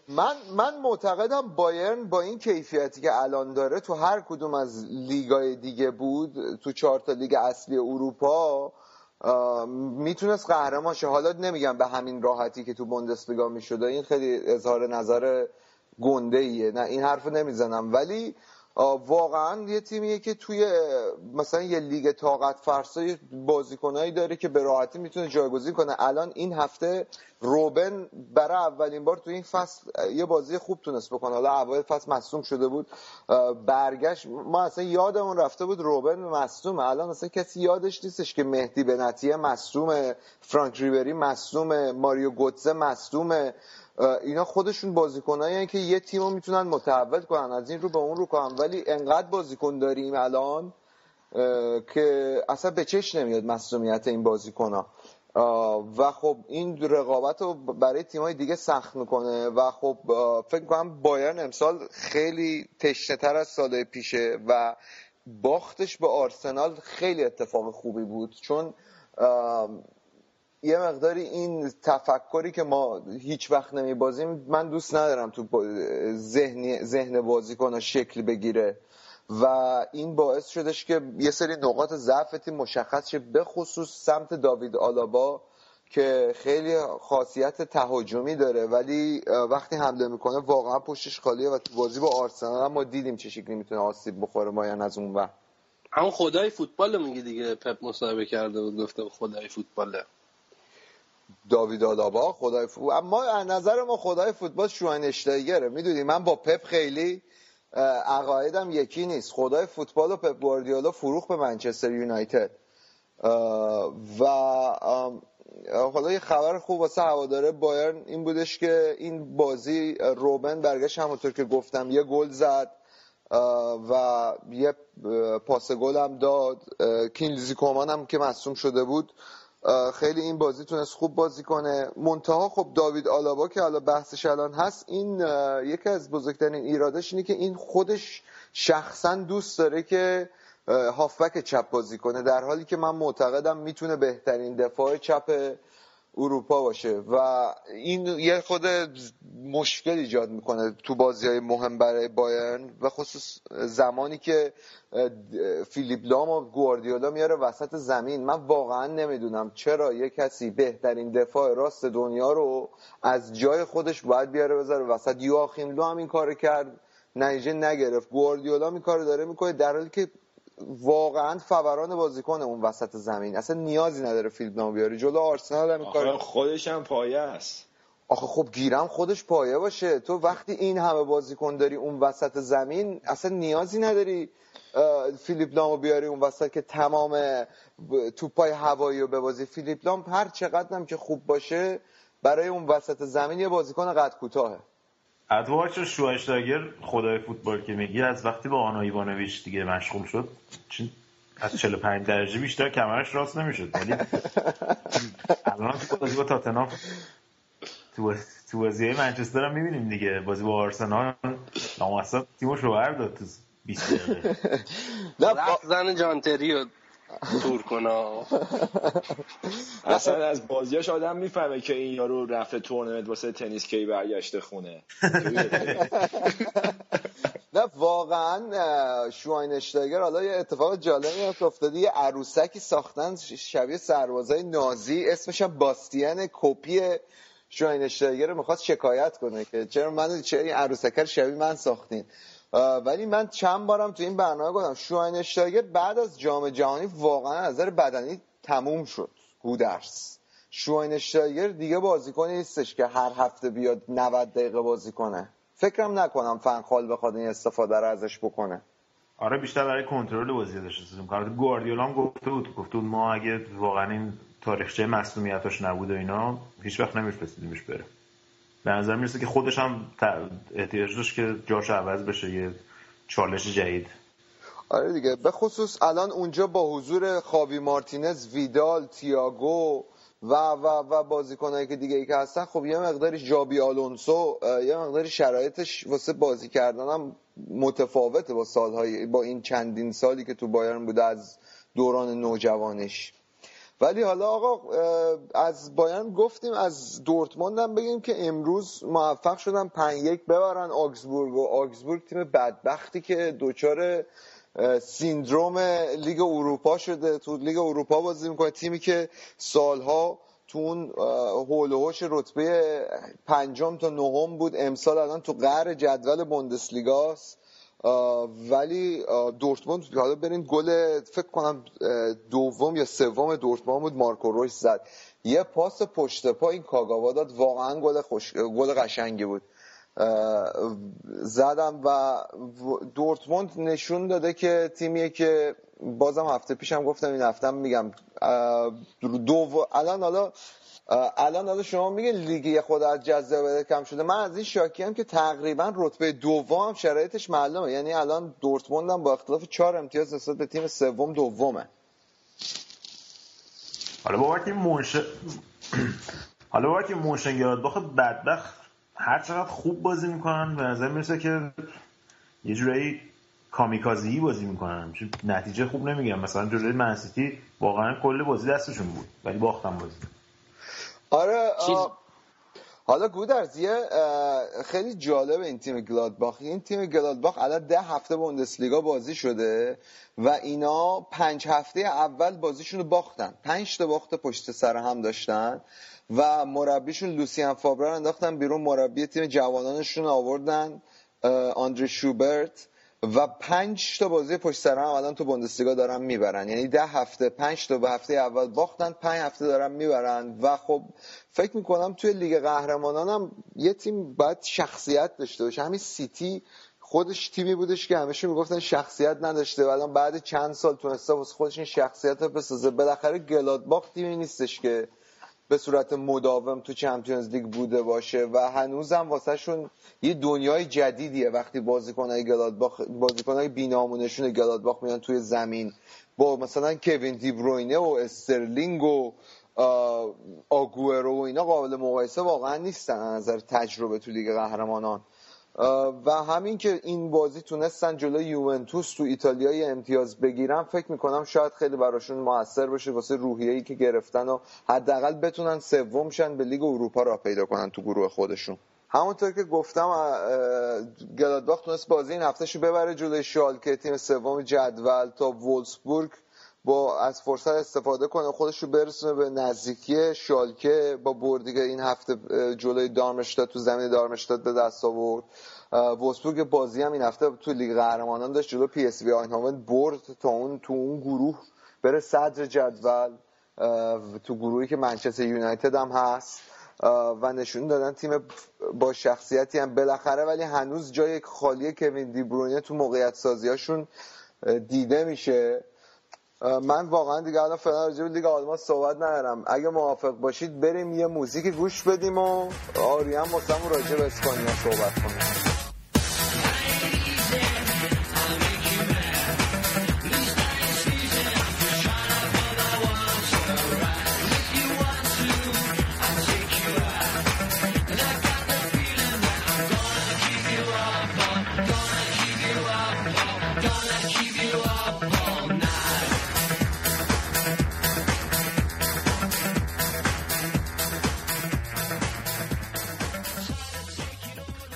بریم سراغ لیگ جذاب اسپانیا که امسال هم انصافا لیگ جذابیه. اون رقابت بالای جدول هم خیلی رقابت جذابیه. دو تا تیم صدرنشین هم با هم بازی داشتن، سلتا ویگو رئال مادرید. آریان برامون از این بازی بگو. من به شخصه خب به عنوان بارسایی ترجیح میدم که سلتا ببره و با سلتا رقابت کنیم و قبل از ال کلاسیکو این که ما صدر جدول باشیم، ولی خب تیم رافا 2 مرتبه برد با یه عملکرد درخشان از نواس و یه اخراج بیمورد از تیم سلتا که به نظر من اگر 10 نفر نمی شدن و درخشش نواس نبود، سلتا تیمیه که تونسته که حالا به هر حال غول‌های فوتبال اروپا بارسا و رئال کم تیمایی نیستن و تونسته اذیتشون کنه و به نظر من خیلی پر بیراه نیستش که تو این رتبه سوم حالا تا آخرین هفته قرار گرفته. تونست رئال ببره بازی و 3-1. من یه چیزی حالا با استفاده از این که فرصتی که حالا گودرز هست بعد از هفته ها و خیلی معلوم نیستش که هفته های دیگه هم با اون باشه با واسطه مشغله کاری که داره، اینه که انتقادی که دارم به تیمای رافا، معمولا ما رئال مادرید رو به عنوان تیمای تهاجمی میشناسیم گودرز و اینکه این تیم پر از سوپر استارهاییه که حداقل من میتونم بگم که تو 10-15 سال اخیر معمولا این تیم توی فاز میانی و فاز تهاجمی از زمانی که زیدان بود تا بکم بود، از اون ور راول بود و الان خب شاخص‌ترینشون که رونالدو هست. این تیم شناخته شده تو فاز تهاجمی و آماری که رافا خودش به جا گذاشته، درسته که تفاضل خیلی خوبی دارن ولی این عملکرد درخشان دفاعی تیمه و معمولا زمانی که تو فصل‌های گذشته پیش اومده که خب فاز تهاجمی یه سری بازی‌ها میلنگه، این تیم این فقط مختص بارسا نیست، توی بایرن هم اتفاق میفته، توی بارسا هم اتفاق میفته، توی منسیتی، چلسی و تمام تیم‌های شاخص اروپایی. اون روزی که فاز تهاجمی تیم ریپ بزنه به قول معروف، تیم امتیاز از دست میده و خب رافا نشون داده که تجربه گذشته تیماشو سازماندهی میکنه از فاز دفاعی به سمت فاز تهاجمی. من به شخص اعتقاد دارم که زمان لازمه، هنوز رئال به زمین سخت نخورده، با این که بازی با پی اس جی تو وسط هفته دیدیم. به نظر من حق رئال هم حتی بود این که پیروز بشه توی زمین پی اس جی، ولی اسپانیا لیگی نیستش که خیلی بشه روش حساب کرد. یه موقعی تیمای گمنام میتونن بیان تو رو خیلی اذیت کنن، شجاعانه بازی بکنن و رافا این سرمایه گذاری که کرده روی فاز دفاعی تیمش به نظر من میاد که چون کلا میاد که منظورم این بود که میاد که به مشکل بخوره، چون کلا فوتبال امروز بعد از دوران گواردیولا و تأثیری که رو فوتبال دنیا گذاشت، حالا اسم گواردیولا رو فاکتور بگیریم، فوتبالی که از اواسط دهه اخیر شروع شد و ما اونقدر بازیکن تو فاز دفاعی بازیکنای شاخصی نداریم. یه بازیکنی که میاد تو بازی مثلا سمی فینال جام جهانی، داوید سیلوا یکی از گرانترین قیمتترین بازیکنای مدافعای دنیا، میاد یه بازی که مثلا تجربه نداره که 7 گل هم توی بازی بخورن و این سرمایه گذاری رافا توی دفاع به نظر من خیلی جواب نمیده. خیلی دلم میخواست به عنوان کسی که رافا رو تو تمام این سالها دنبال کردی نظر تو رو بدونم. این حرف تاهودی درست، من با این موافقم که به نظر من رافا و رئال مادرید مچ خوبی نیستن، به خاطر اینکه رئال مادرید همونطور که گفتی بازیکنای سوپراستار داره، معمولاً دنبال حالا این سیاست فلورنتین پرز هم بوده بیشتر تو این سال‌های اخیر که دنبال مربیای سوپر استارم بوده. شاید حتی مثلا مورینیو و رئال مادرید مچ خوبی نبوده، همونطور که خود مورینیو هم میگه، ولی به خاطر اینکه بهترین مربی دنیا بود در اون زمان و میخواست یه مربی سوپر استار رو جذب کنه، رفت مورینیو رو آورد، جوری که خیلی هم به تلخی تموم شد. رافا بنیتز هم به نظر من مربی، به نظر من، حالا من طرفداری که ازش میکنم اینه که من فکر میکنم که مربیه که میتونه تیمای کوچیکو به نتیجه برسونه، یعنی تیمای مثل والنسیا، تیمای مثل لیورپول. اون موقع که وقتی بنیتز اومد لیورپول، منظورم نیست که لیورپول تیم کوچیکیه، اما از نظر بازیکن وقتی اومد لیورپول تیم 4 و 5 جزیره بود، یعنی آرسنال، منچستر یونایتد و سرمایه‌گذاری که تو چلسی شده بود، لیورپول تیم 4 و 5 جزیره بود و به صورت تقریبا متداوم هر سال تو چمپیونز لیگ داشتیم تیمو و چمپیونز لیگ هم برد در مقابل میلان افسانه‌ای که اگه شما لاین اپ میلان رو برید تو اون روز ببینید متوجه میشین که چقدر دستاورد بزرگی بود اون برد لیورپول در مقابل آس میلان. و به خاطر همینم به نظر من اون چیزی که میگی، اون ذهنیت اینکه دفاع رو اول محکم بکنیم ستون تیمو، این معمولاً جوریه که تیمایی که کوچکتر هستن و در مقابل تیمای بزرگتر قرار میگیرن این نوع تفکر رو دارن. اما تیمایی که اصلا بزرگترن مثل بایر مونیخ گواردیولا میره به آرسنال و میگه من بازیمو تحمیل میکنم به آرسنال، حتی اگه آرسنال حالا به باختن منجر بشه. یا با آرسنال گواردیولا همینجوری بود. اما این چیزی که تو میگی اینه که حالا یه ضرب المثل معروف هم هست از سر الکس فرگوسن که گری نویل همیشه میگه توی آنالیزایی که میکنه، اینه که خط حمله خوب بازیو میبره اما خط دفاع خوب لیگو میبره. یکی از دلایلی که من فکر میکنم پارسال بارسلونا هم خیلی موفق بود همون شروع خوبشون بود که یادم نیست چند بازی بود که گل نخورده بودن، فکر کنم 5 تا بازی اول بود که اصلا گل نخورده بودن، که خیلی 7 تا بازی اول بود. آره که خیلی تاثیر داشت توی این بحث، با اینکه حتی خط حمله به اون صورت شاید مثلا بعضی این فلسفه این جور مربی‌ها هستش که لوئیز انریکه هم همینطور، لوئیز انریکه از سلتا ویگو اومده بود، یه تیم کوچیک‌تر، می‌دونید اینا فلسفه‌شون این هستش که اگه گل نخوری هیچ وقت بازیو نمی‌بازی و همیشه این فرصت رو داری که گل بزنی و بازی رو ببری، با یک گل هم می‌تونی بازی رو ببری. و به خاطر همین من فکر می‌کنم که طرفدار رئال مادرید، حتی اگه رئال مادرید لیگ را هم امسال ببره، طرفدارای رئال مادرید به صورت سنتی نشون دادن که دنبال یه چیز بیشتر هستن، دنبال اون فلر و فانتزی و اون بازی زیبا هستن.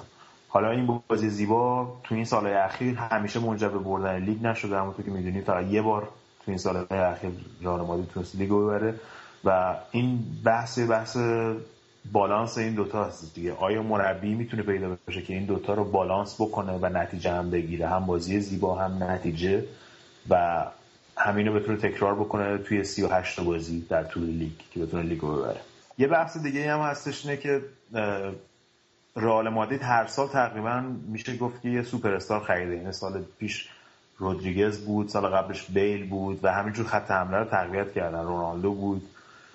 توی سال‌های اخیر بعد از اینکه هیگواین و موراتا رو از دست داد رئال، خط حمله‌شو تقویت نکرد، یعنی مهاجم سنتی شماره 9 اضافه نکرد به تیمش و اگه بنزما مصدوم بشه که توی این فصل اوایل فصل رو از دست داد، عملا می‌بینیم که توی گلزنی فقط به رونالدو تیم متکی هستش. حالا بیل هم که افت و خیز داشته توی این یه فصل اخیر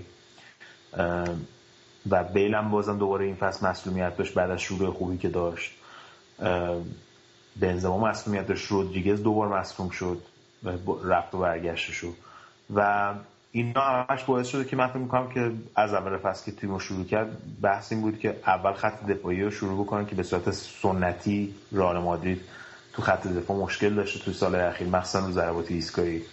و اینم باید بگیم که واقعا کیلور نواس عالی بوده، با اینکه تقریبا فکر کنم تأخیرش کردن بدبختو، با شورت رو میز معاینه نشسته بود، با اسکایپ داشتن معاینه پزشکیش می‌کردن تو دکترا تو منچستر، گفتن نه حالا بعد بمونی رئال مادرید. و این وضعیت گفتش که با عشق داشت نشسته بود تو اتاق معاینه بدبخت، ولی خب میبینی که چقدر دروازه‌بان از روحی بزرگی هستش که برگشت و الان یکی از سوپر استارهای رئال مادرید در اصل.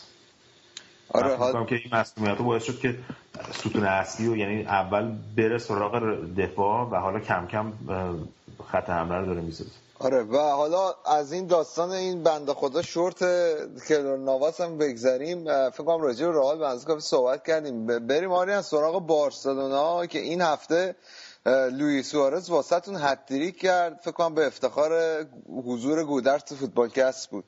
واسه من یه خود از بارسلونا بگو. اگه موافق باشین اول من یه مقداری راجع بازی صحبت کنم. اینکه بارسا دقیقاً حرفی که گودرز زد من می‌خواستم تکرار بکنم و مرسی از اینکه گفتی. اینکه ثبت کلین شیت برای قهرمانی توی لیگ توی فصل چقدر مهمه. دقیقاً بارسا تو 7 بازی اول فصل گذشته کلین شیت کرد و تعداد اگر اشتباه نکنم من دقیق یادم نمیاد، فکر میکنم که بیشتر از نیمی از بازی‌های فصل گذشته رو کلین شیت کرده بود با حضور درخشان براوو توی دروازه. خب حالا این فصل براوو رو نداشتن بارسایی‌ها و یه مقداری به مشکل خوردن. ترشتگن دروازه‌بان شایسته‌ایه ولی خب به نظر من احتیاج به زمان داره. بارسا از سوپر جام اروپا و سوپر کاپ اسپانیا که بگیریم، دوران ضعف خط دفاعی شروع شد.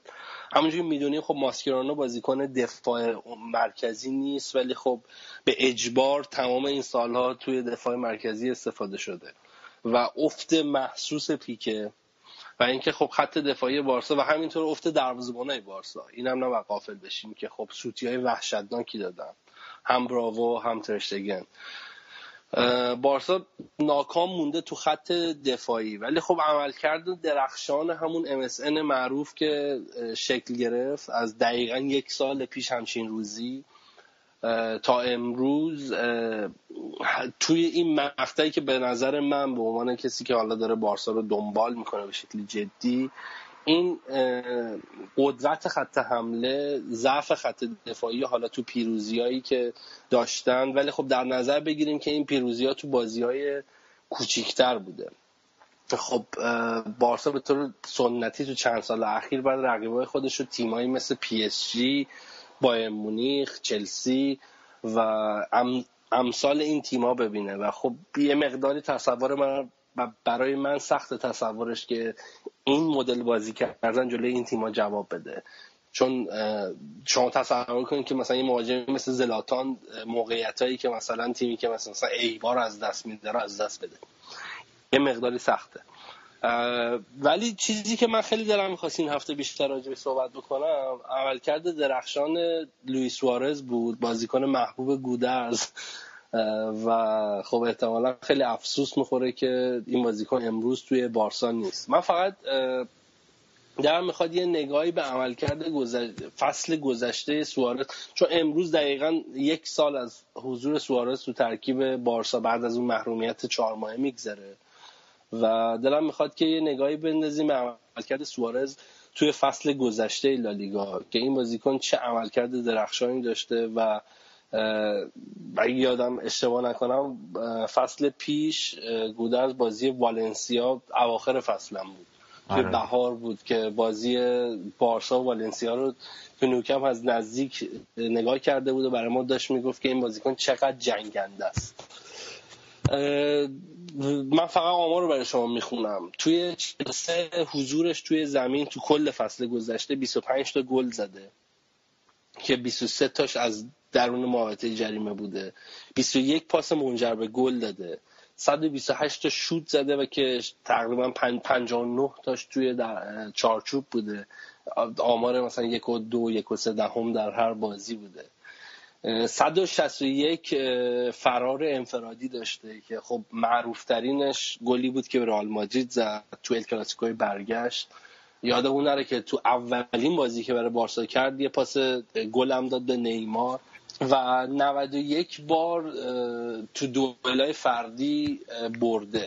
بارسایی که میراث گواردیولا بوده معروف، هفته پیش هم صحبت کردیم راجبش، معروف به پرسینگ شدید از بالا و خب سوارز به نظر من به نسبت قوای جسمانیش هم که در نظر بگیریم خب توانایی خیلی بیشتری نسبت به نیمار و مسی داره و این بازیکن خیلی بازیکن در خدمت تیمه و حالا حواشی که دور و برش هم بود، حالا صحبت این گاز گرفتن و اینا، خب نگاه میکنیم که توی یک سال اخیر به نظر من دقیق نمیتونم بگم ولی فکر میکنم از کمتر از حتی مسی کارت زرد گرفته باشه، اخراج که بعید میدونم شده باشه اگه اشتباه نکنم و حتی کمتر از بازیکنی مثل مسی کارت زرد گرفته باشه و این یه صحبت جداگانه است. من یه چیزی رو میخوندم، حالا یه مقداری هم ربط داشت به کارم، راجع به انسان‌هایی که مبتلا به آتیسمن. این خیلی فکت علمی نداره، این فقط صرفا یه مقاله‌ای که من خوندم که این بازیکن، این آدم، شخص لوئیس سوارز به نظر یه عده‌ای مبتلا به نوعی آتیسمه که مغز سریعتر از بدن کار میکنه و زمانی که این بازیکن استرس میشه یه حرکت‌های غیر اخلاقی خودش بروز میده. حالا اخلاق و چیزی که ما داریم تعریف میکنیم و میبینیم که به نظر من اینه که این بازیکن با توجه به عملکردی که تو بازی 1/8 نهایی توی جام جهانی 2010 جلوی غنا داشت، اون هند معروفی که کرد و منجر شد که اوروگوئه یه مرحله بره بالاتر تو 4 تا تیم برتر قرار بگیره و اون خوشحالی عجیب غریبی که کرد، این بازیکن شخصیت برنده داره و واقعا میل به پیروزیش فوران میکنه و خب زمانی که مثلا فرض بر این بگیریم که یه تیم مثل لیورپول، تیمی که مثلا حالا آندرداگ بوده، میاد به تیم برنده‌ای مثل بارسا، حداقل توی سالهای اخیر این شخصیت ما ندیدیم توی یک سال اخیر ازش و واقعا عملکرد درخشانی داشته. قطعا حضور سوارز باعث شده که مسی، خب بدون شک من فکر میکنم که امسال برنده توپ طلای به حق بدون هیچ حرف و حدیثی و عملکرد بازیکن کارگری، معمولا بازیکنایی که کارگر ما یادمون میاد مثلا ماکلله بازیکنی مثلا بوسکس تو امروز، بازیکن کارگری تو فاز تهاجمی تیم‌ها، بازیکن گل میزنه، ینسیره میز مثلا، بازیکن کارگری که واقعا موقعیت میسازه برای بازیکن، از خودگذشتگی میکنه برای بازیکنایی مثل مثلا نیمار و مسی، در صورتی که مثلا توی تیم به نظر من فقط تو لیورپول نمیتونه سوپر استار باشه، تو تیمایی بزرگتر از لیورپول هم میتونه این بازیکن سوپر استار باشه و میل به پیروزیش واقعا قابل ستایشه و یه اعتبار اساسی باید بهش بدیم بعد از یک سال حضور توی بارسا و این عملکرد درخشانش. حالا از سوارزمون گفتی آریان، این دیوید مویسمون هم ترکون، نتایج دیگه چه خبر؟ این سوسییداد بدبخت دارن اون پایماینا میجنگه. دیوید مویستون هم که این هفته 4-0 برد، ولی خب سوسییداد وضعیت خیلی خوبی رو نداره، تونست تو زمین لوانته 4-0 پیروز بشه، ولی خب همچنان داره تو نیمه پایینی جدول دست و پا میزنه. تو بازی دیگه مهم، بازی مهم دیگه هفته، تقریبا چند دقیقه پیش بازی تموم شد، من هنوز بازی رو حتی هایلایتش هم ندیدم، اتلتیکو تونست تو زمین خودش والنسیا رقیب سنتی لالیگا توی تقریبا دهه اخیر رو شکست بده. بیلبائو با اسپورتینگ گیخون فردا بازی داره، تیم تازه صعود کرده. تو بازی که جمعه برگزار شد اون یکی تیم کاتالانی به رای وایکانو باخت 3-0 و گرانادا با بتیس 1-1 مساوی کرد. سویا تیم محبوب من از زمان دنی آلوز سوپر استار اون موقعش و راکیتیش سوپر استار اخیرش، به نظر من بازی درخشانی هم کرد. گودرز دیده این بازی رو نزدیک جلوی من سیتی، تونست 5-0 خطافه رو ببره و امیدوارم به روزهای خوب فصل پیشش برگرده. مالاگا آخرین تیم مهندس پلگرینی توی لالیگا تونست تیم دپورت، تیم سرحال این روزهای لالیگا رو تو زمین خودش 2-0 متوقف کنه و لاس پالماس با ویارئال، تیمی که خیلی خوب کار کرده بود تا 5-6 هفته اول و واقعا فرصتی داشت که خودشو با اقتدار بچسبونه صدر جدول، تو زمین خودش متوقف کرد و فکر نمی‌کنم ویارئال، این هم از میراث‌های پلگرینیه، تیمی که تا سمی فینال سال 2005-2006 اومد بالا و فکر نمی‌کنم واقعا بخاری ازشون بالا بیاد. یا صحبت مالاگا و پلگرینی کردی، جا داره یه یادی هم از استاد برنچستر پورنستار دهه 70 فوتبال آلمان هم. آقا این فوتبال آلمان نمیتونید که گیر درستایی به ما بدید، بعد از این گیرا بدید دیگه. یوسف دام کجاست؟ اون فکر میکنم میگن مثل که کمپانی خودشو زده پروداکشن. آره دیگه، اون دیگه کوکائین. سریال نیکو دیدین؟ برید ببینید، اون سریال هم راجع به همین درگیری کوکائین و اینا شدن اجیرایی، اونم عملاً پشت پا زد به آینده خودش. در این حد یه دوره‌ای مربی شده بود که می‌خواستم مربی آلمانش من قبل یورگن کلینزمن که اون جریانات روش. خب آقا اینم از فوتبالکست این هفته دیگه. بالاخره بایر مونیخ ما باخت بعد مدت‌ها، ما هم یه خورده با لاستیک پنچر اومدیم. انشالله از هفته دیگه دوباره برمیگردیم و رزام میاد واسمون از مرسیای چلسی میگه. آره حالا بازی هفته دیگه هم که چلسی لیورپول بازی خفنیه، بسته هفته هم بازیه کپیتال وان کاپ تو انگلیس. انشالله هفته دیگه اگه منم بتونم بیام خوب میشه با رضا راجع به بازی چلسی لیورپول هم بیشتر صحبت کنیم. دمتون گرم، دلم براتون شده بود، خلاصه کلی حال کردیم، امیدوارم که شما برنامه این هفته حال کنید. منم برای همه فوتبالکس‌های عزیز هفته خوبی آرزو می‌کنم. فعلا خدا. منم تشکر میکنم از اینکه به ما گوش میدیم و امیدوارم که هفته آینده هر 5 تاییم بعد از مدت‌ها دوباره هم شیم. خیلی حال داد، به خود ما هم ضبط این برنامه خیلی حال میده، امیدوارم که شما هم لذت ببرین. قبل از اینکه خداحافظی کنم اینه که صفحه فیسبوکی ما رو یادتون نره، facebook.com/footballcast. ما روی اینستاگرام و تلگرام هم هستیم. ممنونیم از حمایتاتون روی تلگرام خب به هر حال اپلیکیشنی که تو ایران پاپ شده و ما سعی میکنیم طبق حالا این سنتی که تو هفته گذشته داشتیم برنامه رو اول روی تلگرام آپلود کنیم و طبق روال همیشگی روی ساوندکلاود و مدیافایر و همچنین اپلیکیشن پادکست. ما رو به دوستاتون معرفی کنین. باز هم تشکر میکنیم از اینکه ما گوش میدین. از SMS های و مسیج هایی که ما میدین تشکر میکنیم. سعی میکنیم نقطه نظرات تو برنامه تا جایی که میشه اعمال کنیم. همین، ممنون. هفته خوبی داشته باشید. خداحافظ.